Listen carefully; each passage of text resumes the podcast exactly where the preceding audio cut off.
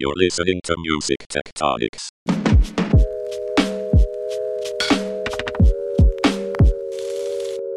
Welcome back to Music Tectonics, where we go beneath the surface of music and tech. I'm your host, Dmitri Vietze. I'm also the founder and CEO of Rock, Paper, Scissors, the PR firm that specializes in music tech.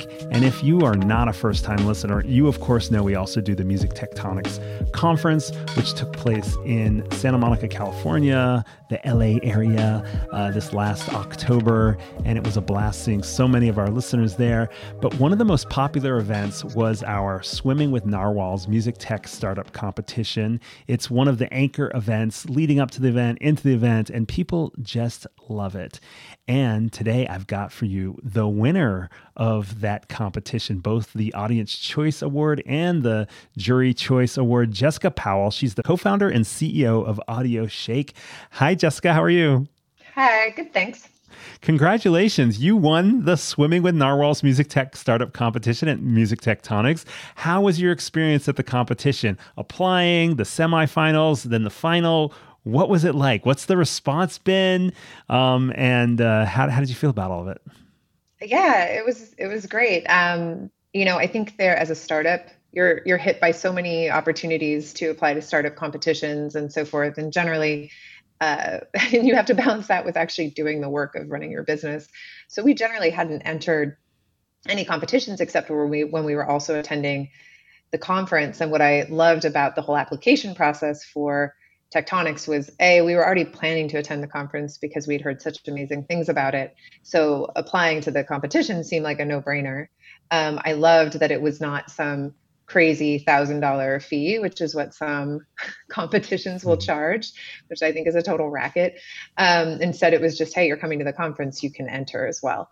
Um, so it was it was really uh, really nice in that sense. Um, and then also, you know, the uh, it was a relatively light lift in terms of the preparation. You had quite reasonably to prepare a pitch video um, and you know present to a panel of I guess pre-finalist judges. Um, and then you actually had the finals competition where you got up in front of everyone and had a few extra minutes to do your pitch. Um, but it was it's great. I actually think those are really wonderful exercises and really trying to boil down what your company does and what problem it's solving. So in that sense, startup competitions can be also really really helpful. Uh, yeah, so it was great, and the conference itself was fantastic. We met so many people we would have gone regardless of the startup competition. Love it, love it. And and what's the response been to, to winning? I guess both for yourself internally and externally for the company, and maybe at the event, after the event. What's what's it been like? Um, well, I, I actually feel like we probably shouldn't enter any other startup competitions because the biggest response has been you people keep winning everything and you you need to stop. So because we in the summer we were also at the Wallifornia conference uh, in Europe um, and we won that there. And so, and then I think there were a couple of online type competitions or things that we weren't involved with, but they had picked us. Um, and so I feel like 2022 is our year to be the shiny thing, and 2023 it'll be someone else's turn. So it was it was kind of funny. Everyone's like, "All right, all right, we've heard enough of you."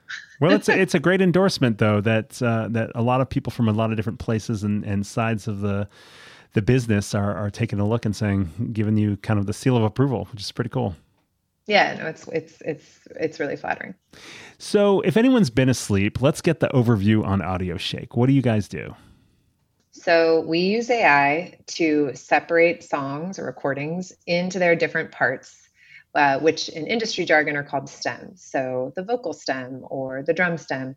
And then that allows you to open up that song to all kinds of new uses which range from things that are already existing revenue streams in the music industry, so sync licensing or remixing or creating a Dolby Atmos surround sound, you know, immersive mix, um, to entirely new audio experiences that are going to, I think, emerge in the next few years that are all around audio interactivity and artists engaging with fans and being able to throw themselves into the music.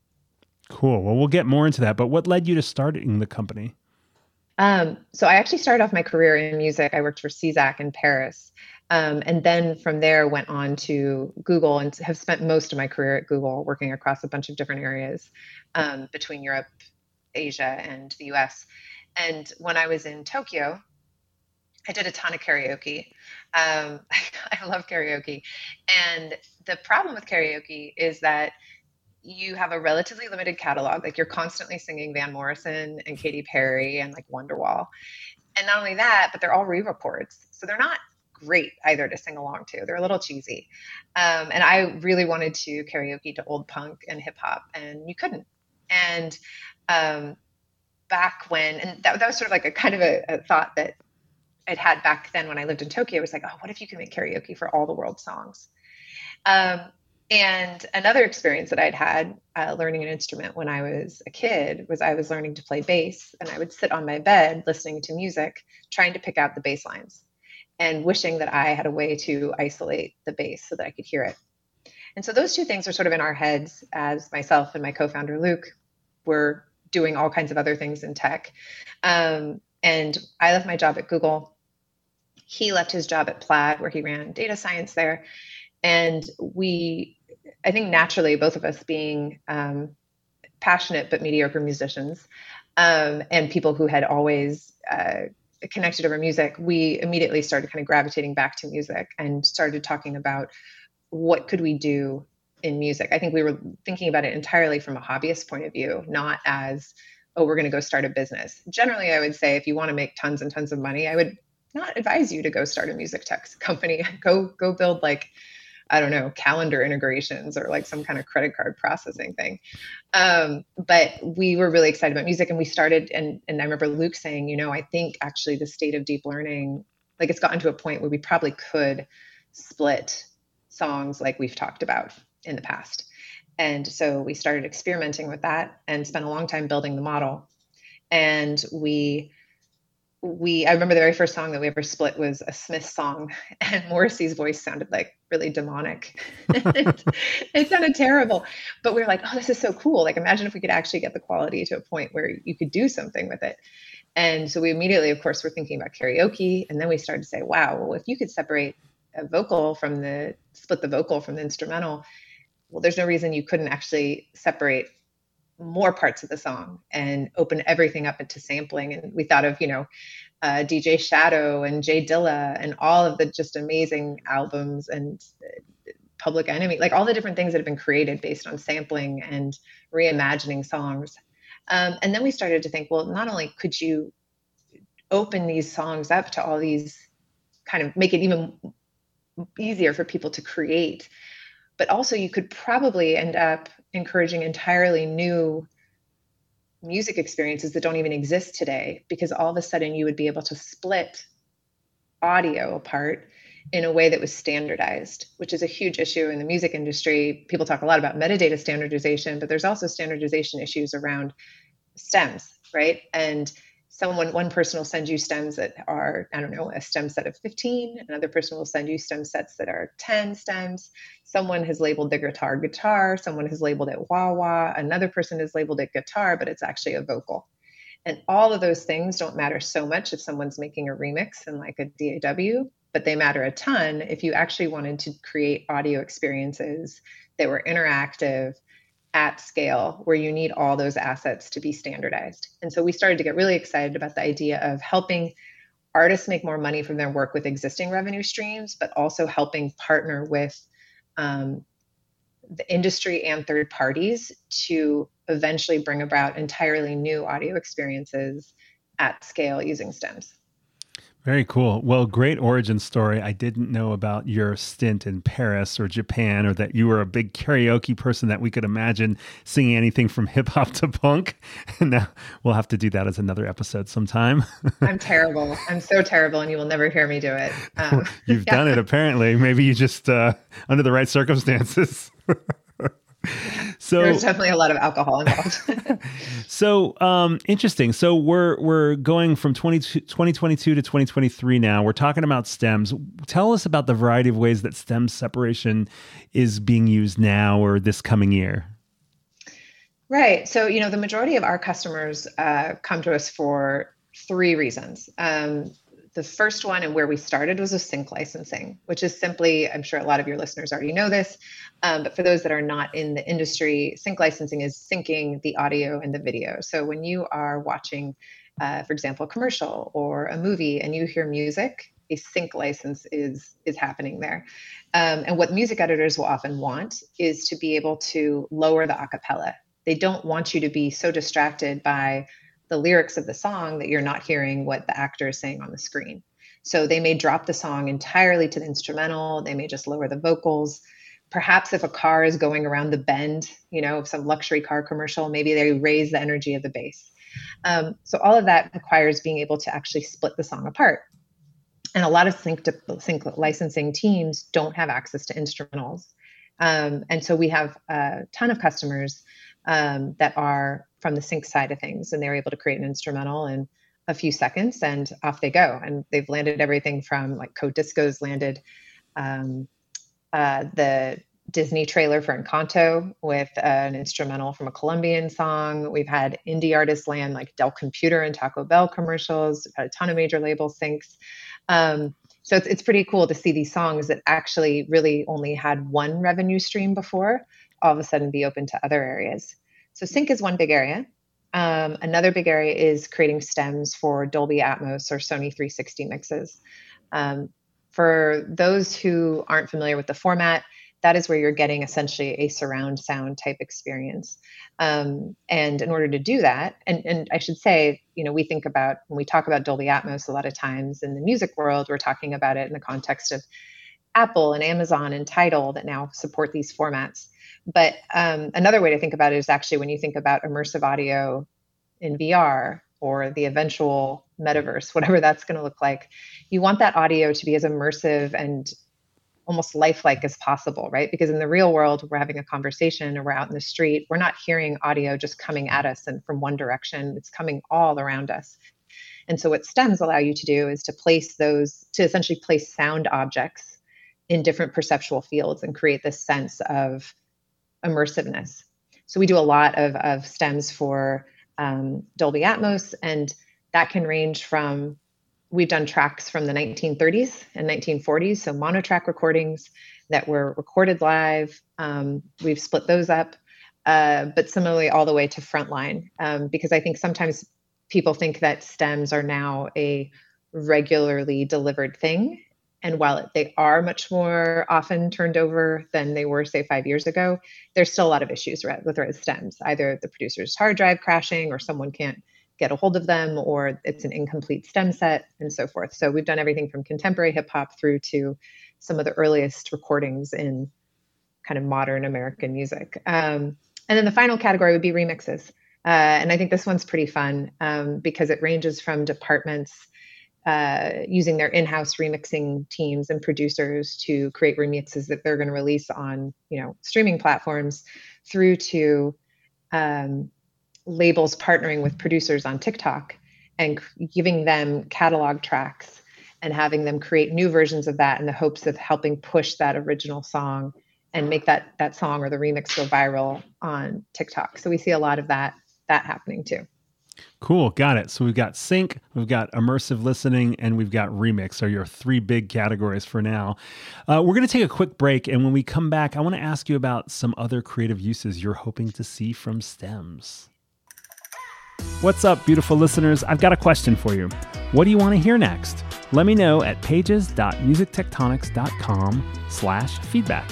Suggest future guests and music tech topics you want to hear us cover and tell us how we're doing. Again, that's pages.musictectonics.com slash feedback. Look forward to hearing from you.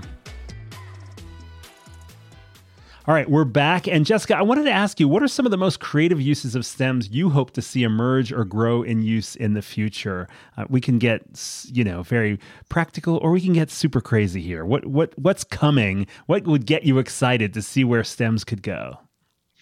So I think there's some really um, so I think there's some things that we can all imagine really quickly. So for example, I mentioned earlier wanting to be able to pick out bass lines when I was in high school so that I could learn to play the bass better and play bass along to my favorite songs.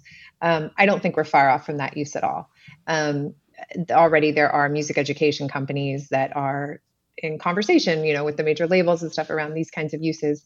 And the idea of being able to isolate an instrument the way that a lot of us learned, you know, um, my co-founder Luke uh, played saxophone, and so he kind of grew up with these music minus one type um, things where you could isolate, say, just the saxophone in a, a jazz standard and play along. I think we'll see more of that for sure. Um, I also think we're going to see it at scale. So, a great example of what that could look like is the band Green Day used Audioshake to split its 1991 track 2000 Light Years Away. They lost the master tapes for that song, or actually for that album. And so they used Audioshake. They created the vocals, the drums, the bass. They uploaded it to TikTok and they used the duet feature to release all that audio to their fans, many of whom are guitar players. And so then that allowed the fans to essentially throw themselves into the band and play guitar along with Billie Joe, which like it was super popular on TikTok. Um, so you could imagine at some point you're going to be on TikTok or another social platform and you're going to push a button and you're going to be able to isolate one of those instruments. It could be for practicing, it could be again to throw yourself into the music. You could completely imagine there being a great karaoke type experience or being able to, you know, uh, isolate the instrumental and then sing on top of it. Um, karaoke is another big area um, where I think we're going to see uh, STEM, like uh, AI instrumental creation, used a lot. Um, and uh, and then I think you get into really interesting, more speculative things. You know, I think. Um, oh, and another really obvious area I think is that we'll see, particularly first on um, with indie artists, uh, an increasing amount of integration with people wanting to drop their like to do stem drops and allow their fans to remix their music. We already see this happening on a one-off basis. For example, we've uh, a bunch of artists have come to us and created stems on uh, on Audioshake, and then they'll take them to a platform like Audius, where they can, you know, drop the stems for their fans. Their fans can remix them and then upload them back to the, the remix to the artist. Um, so I think we'll think, see things like that, and then I think we'll start to see things that are also more speculative. Um, you know, I think there's really interesting things that you can do combining stem separation with other kinds of music tech um, that are generating new kinds of music. And so, what if you could, for example, separate a track um, and then and then generate the calypso version, generate the version that is, you know, generate the like the like the hip hop take on it, generate the polka take on it, generate the sped up like, but all this done algorithmically and I don't think any of that means that you all of a sudden get rid of the highly curated expert remixes. Um, create anyone who's actually ever tried to create a remix, it's incredibly hard. But could you could you do a lot of really interesting things that might even serve as a jumping off point for new kinds of creation or for humans then to build on top of that or edit that? Um, I think that absolutely will will happen. Uh, and then the final part I would say is that anything that's sort of happening in immersive environments, uh, metaverse, that kind of thing, all of that audio is going to be, um, all that audio is going to be immersive from the music experience of it to the music and advertising experiment of it. And so I think that will also be a whole other area. Cool, fun stuff. Hey, are there any if if somebody's like never gotten to play with this, maybe they don't have a DAW, they're not a uh, engineer themselves, or a musician, a remix artist, or a DJ, or anything like that. Are there any experiences now where somebody could go and start to get a sense of what you're talking about? Um, let's see. Well, no, I mean, I think that's the issue, right? Is that uh, no doubt there's something out there that I just haven't heard of. Mm. But on the whole, I would say the problem with audio today is that it has yet to make the leap that image and video have done. So if you think of your experience of image and video as a normal consumer, not a professional on Snap or TikTok or Instagram, there are all these really wild things that we can do today that we wouldn't have been able to do 10 years ago unless we knew how to do Photoshop or other professional tools. And yet today I can turn myself into like a talking tree or I can, you know, change the filter on my image to look like it's set in Miami in the 1960s or whatever. Um, all of which like was completely out of reach for the average consumer 10 years ago. But then you compare that to like what kinds of leaps have we made on audio? And and part of no, yes there's always going to be more difficulty um, because of the like the additional copyright elements on music but if we just even look at it from a technical perspective um, when we look at the experiences on different platforms i think they even though there have been really really cool things you can do on a tiktok right? Um, it's it's still the, the delta between what that experience in audio and video looks like and music where i can okay i can speed it up i can slow it down i can put it in a different voice. It, it it kind of pales in comparison to becoming like a talking tree in my opinion. And part of that is because we haven't been able to break that audio up.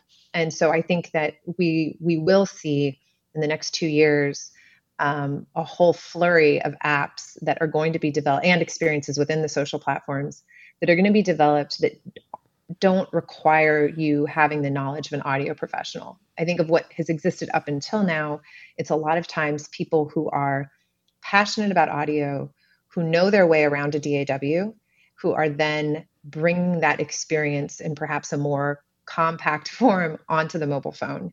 And there's utility in that for sure. But I think the audience for that is largely still an audio professional or audio professional light audience. And what I'm excited about is seeing the equivalent of the Instagram filter, right, for audio and just opening audio up to be much more playful and less intimidating for people who otherwise might might not explore making music. Um, and I, we are, I know that there's already uh, some apps uh, that are launching next year that are using Audioshake that are going to make some of that stuff happen. All right, so stay tuned there. Um, you know, one of the measures of of traction with with a company like yours is kind of like who you're partnering with because you have this technology that separates stems, but there's content out there, and then there's what do you do with that content? Can you talk about any partners or labels that you're working with, and and maybe in what capacity? Sure. Um, on the third party side, that stuff is all um, uh, not launching until next year, so I'll I'll not mention those. Um, but there's some pretty exciting implementations happening on that side. Uh, in terms of our existing partners, so we work with departments, we have customers um, at all three major label groups, um, most of the large publishers in North America, uh, growing number of um, production music libraries, beat marketplaces, um, lots of indie labels, um, and uh, and artists as well. Um, and what's cool is that you know it ranges from you know that Green Day type example down to uh, yesterday. Um, a man reached out to me on LinkedIn, and um, he is recently retired. I think like a NASA physicist. who also happens to be an incredibly accomplished musician and he has a whole bunch of tapes like really old tapes that he and so you can just kind of imagine it's just like this this this this guy that literally was a physicist or a rocket scientist is reaching out to you being like whoa your tech just like pulled apart my old songs. And it's just i think for his personal use. But like it's just amazing to be able to serve that full range of music creation because i think for anyone who creates anything music or other kinds of art like it's such an incredibly personal act. And the idea that you that you can all of a sudden get at the parts of that like the the building blocks of that art and do new things with it or hear it the way you originally recorded it i think is like an a, actually extremely like intimate and exciting thing for people. And so it's it's yeah we're really pleased to be able to serve all those audiences. Well it sounds like if you add up all those major labels indie labels publishers uh, beats marketplaces that's a lot of tracks. There's going to be a lot of tracks getting divided up into stems here soon huh? Yeah i mean i think the I, I think the there's there's a whole lot coming. It represents a lot of opportunity for artists. I also think that um, it's important that we keep artists front and center in these conversations too. Like I I think look, I mean I think the reality is is that in the same way that piracy will always exist, um, the best like the best antidote to piracy is way finding ways to be able to allow people to access things and pay for things so that artists are paid also um, having mechanisms in place that if artists don't want their content to be available that it's not available. I think that kind of paradigm has existed for a very long time and i think the same thing will happen with stems. But the way you know our team thinks about it is that you know at the end of the day if you created a, a work of art and you don't want to see it split up um, that that we should respect that. And so that that's really really important to us. Um, now again that doesn't mean that no one's ever going to split up your work because there's a ton of ways that people can split up stems. Um, there's a ton of open source and free software out there where all that can happen. But at least in terms of how we view it and the role that we want to play in the industry we we really want to be respectful of that. Cool. Well, you implied a couple times that there's some interesting new monetization opportunities for this this approach, this type of uh, uh, format, I guess you could say. Maybe we could talk just a little bit more about what are those possibilities on on that side. Yeah, I mean, I think that if you think about how a lot of music experiences have existed today, um, when they've involved interactivity or some level of manipulation of the track, meaning we're not talking about streaming, we're actually talking about audio and gaming, or we're talking about um, someone being able to uh, remix a song or whatever it would be.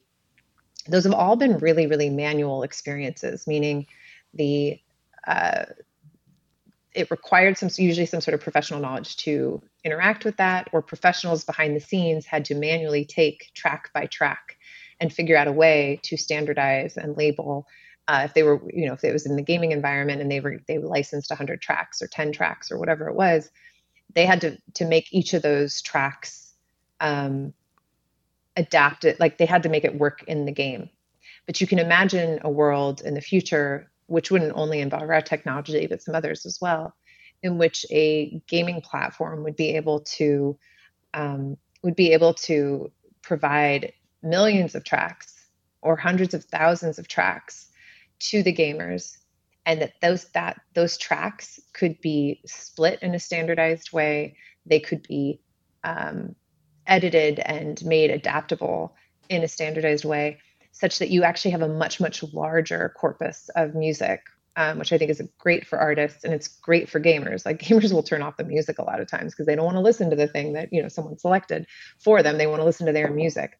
So if all of a sudden you could open it up to having a far greater corpus, I think that's really exciting. And I think you would see this. So that's just one example, right, of how you could make so that every single time that the hero enters the cave and it's this dark and foreboding moment and you don't know what's behind the corner or behind the curve of the cave or whatever, if all the music needs to drop out except for the bass, you can now do that consistently across millions of tracks.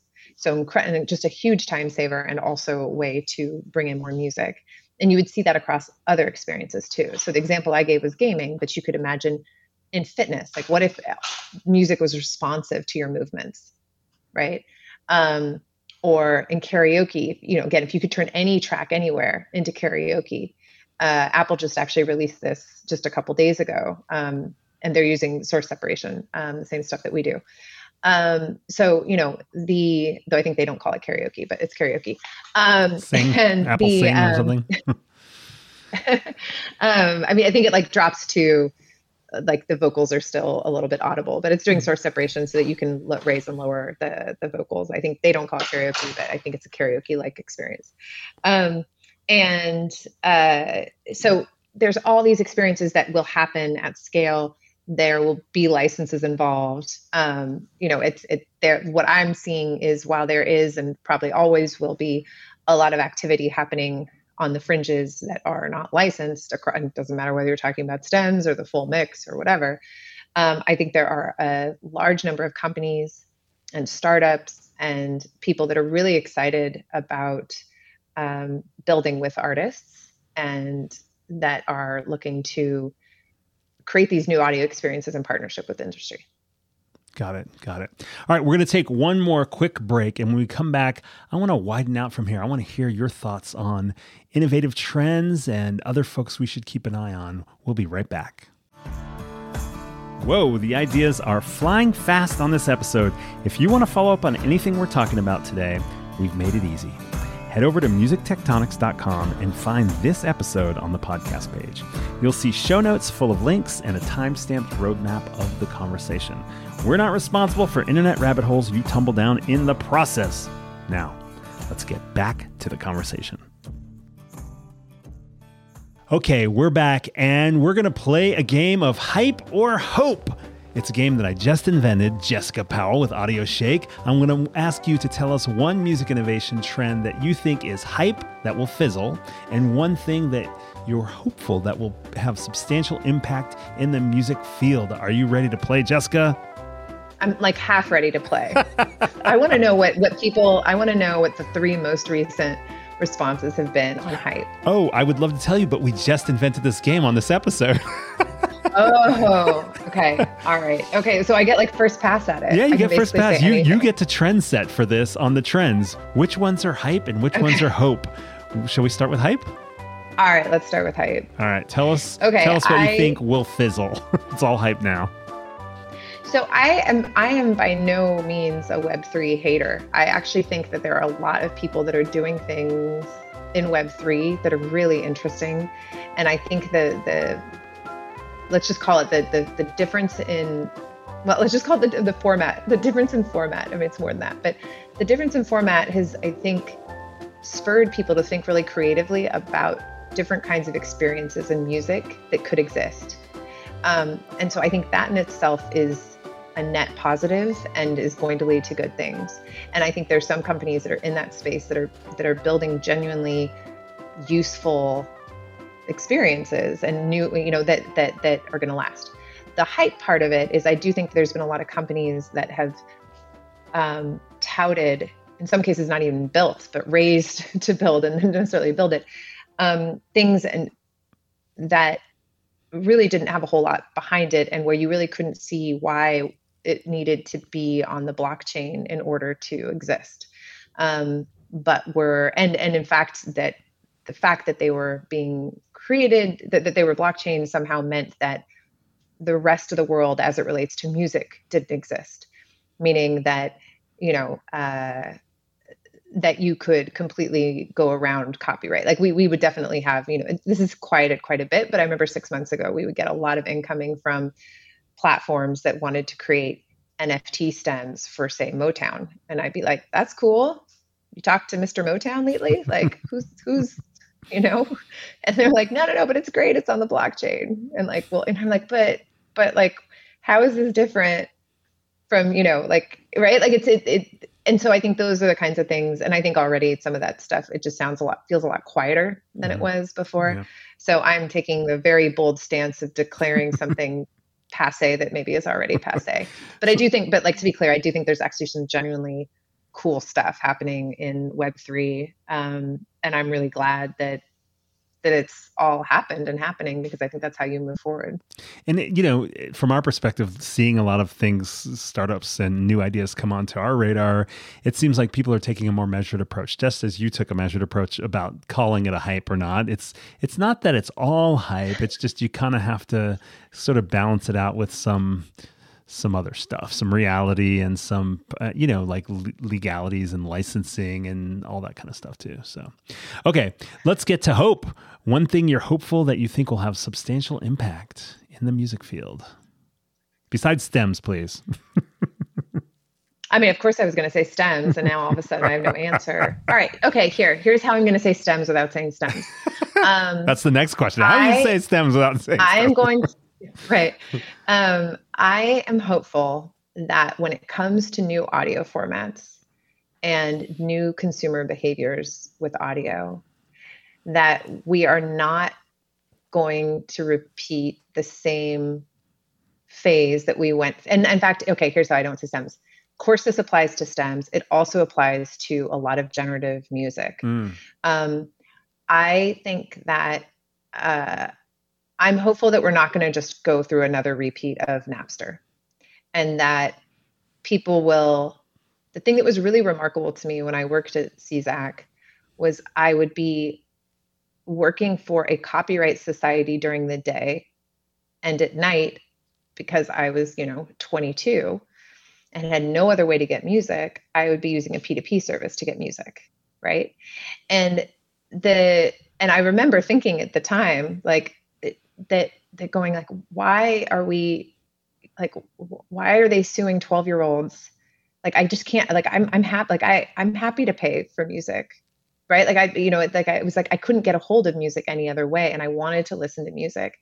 And um and I think that that while there's again there will always be piracy and there will always be people that don't want to pay anything and none of that is right but that is sort of how the world is you can address a lot of piracy by opening opportunities for music and creating marketplaces around them and creating uh, licensing frameworks for them. And so I think that when we look at any of these new spaces, um, my hope is that the industry will approach them with, and I think this is happening with an open mind rather than immediately assuming, okay, okay, we've got to we've got to shut all this stuff down. And I, I really do see that. Like I said, I, I, there are things that are launching in the next year that I just don't think could have launched five years ago, um, and that I think there's much more of a an approach across the labels to partner than to immediately assume you know how to stop stuff. Again within reason when people are doing totally absurd things and stealing people's content and that kind of thing like i think that response is is is is fine. But anyway so i'm hopeful about that. Yeah yeah. I mean i think i think you're right. The um the the didn't quite ha- it was interesting it didn't quite happen with the download era but with the streaming era it seems like we did cross a bridge around figuring out how to do this sort of digital licensing. I wanted to use the word fractional, but I think people might think that refers specifically to songwriting splits and things like that. But I mean, just you know, this little, little, littler bits of, of, of licensing, littler bits of the way that music gets used um, in streaming. And you know, at this point in this era of you know the future of the metaverse and gaming and all this stuff, streaming doesn't sound very interactive, but it was kind of a divide we had to get across. And it feels like what's to come. And I'm hopeful, as you are, that what's to come is these other formats already have a pathway that makes sense from what we learned in streaming. We've seen it in fitness and we're seeing it in gaming and in Web3 and other things where it's like, oh, wait a second, we don't have to get the full album price up front. We can we can kind of monetize it in other ways. So I agree with your hope there and your hype for that matter. Thanks for playing for the first time. All right. All right. A couple more things. One of the things you got to experience at the Music Tectonics conference is we really like to build community. We like to help people find each other, meet, network, do business, and also support each other. Sometimes when we have guests on, we love to expand our network by tapping into your network. I'm curious, what are some specific music tech companies or people that you'd like to shout out and make our audience aware of? Uh, let's see. Um, I love playing with Wave AI. Um, uh, that they it is a like an AI song, like a lyric generator. It's super fun. You can set the genre. It's remarkably good. I think like a lot of things with AI, it is it is a creative tool, right? It's it's a very fun way to kind of overcome writer's block, so to speak. Um, and it's also just very very i mean i think it has real utility but it's also just really fun to play with. Fun. Um, i love what audius is doing in terms of connecting artists and fans. I think that one of the problems for existing social platforms um, and music centric platforms is that it's they've all they've always been rooted in um, broadcasting from one to many and they've had a hard time creating the dialogue between the fan and the artist. And so what I think is, and I think Audius still has a lot that it could do in that space too. But what I love about it is that there there is this idea of I've created a remix and I'm get I get to share it with the artist. The artist can pin it. Um, you either tip jar kind of thing. You start to you can see that they're going in a direction of wanting to build more correct connections there, and I think that's really smart. Um, I think that there's a lot of really interesting things happening in, I guess, what you could call STEM music recombination. Uh, I think some people will call it generative AI, but I think of generative AI and music AI is a little bit different. But um, companies that are taking um, stems and uh, so companies that would be like companies like um, uh, it could be a Tuney, it could be a Boomy, it could be um, uh, there's a number of them. There's Mubert, uh, Soundful. There's a lot of companies in this space, but I think what's interesting is that they're they're using um, music created by humans, um, like composers, uh, and they are using that to then generate new tracks from that. Uh, and I actually think that right now the, the the companies that are creating music from existing music um, and all of that, uh, th- those are all licensed or um, they've they've acquired that that music. Um, uh, but I think the output from that is is further along than purely generative uh, music AI, um, which is actually guess what? It's actually really hard to create a song. Hmm. So like we'll get there at some point on the the music, the generative AI side too. But um, I actually think the the thing of taking existing music and finding ways to create different permutations and different combinations and that kind of thing is um, the quality is is is pretty impressive. Awesome. Well, that was great. That was a great list of companies to check out if our listeners haven't heard about them yet or played with them. Super fun. Uh, Jessica, it's been great having you on. For final words, what are you looking for right now? How can our audience help AudioShake get close to your vision and be successful? Uh, I guess I would say, you know, I'm we're always really excited to hear from people that have interesting ideas around um, uh, things that they want to build with stems or ways that they want to make audio interactive. Um, and put it in the hands of more people. So uh, whether that's you know it could it may just be that someone ends up on our you know on demand platform which we have which is called AudioShake Indie that's for indie uh, musicians and producers uh, or that they're coming to us actually with a you know a full scale idea for you know for using the API and so forth we we love to talk to people about stems Awesome. Well, from uh, f- from your interest in karaoke to your playing around with generative AI and and lyric and so forth, it's been great to have you on the episode to hear what a playful and measured person you are. and I wish you the biggest congratulations for winning the Swimming with Narwhals Music Tech Startup Competition at the Music Tectonics Conference. And thank you so much for joining the podcast. Thank you for having me. See you soon.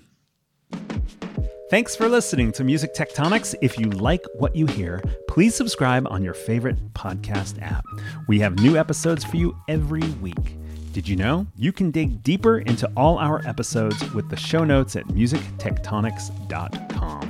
While you're there, look for the latest about our annual conference, sign up for our newsletter to get updates, or get the Music Tectonics app for music tech news. Everything we do explores seismic shifts that shake up music and technology the way the Earth's tectonic plates cause quakes and make mountains. Connect with Music Tectonics on Twitter, Instagram, and Facebook, and find me, Dmitri Vietze, if you can spell it, on LinkedIn. Bye bye. You're listening to Music Tectonics.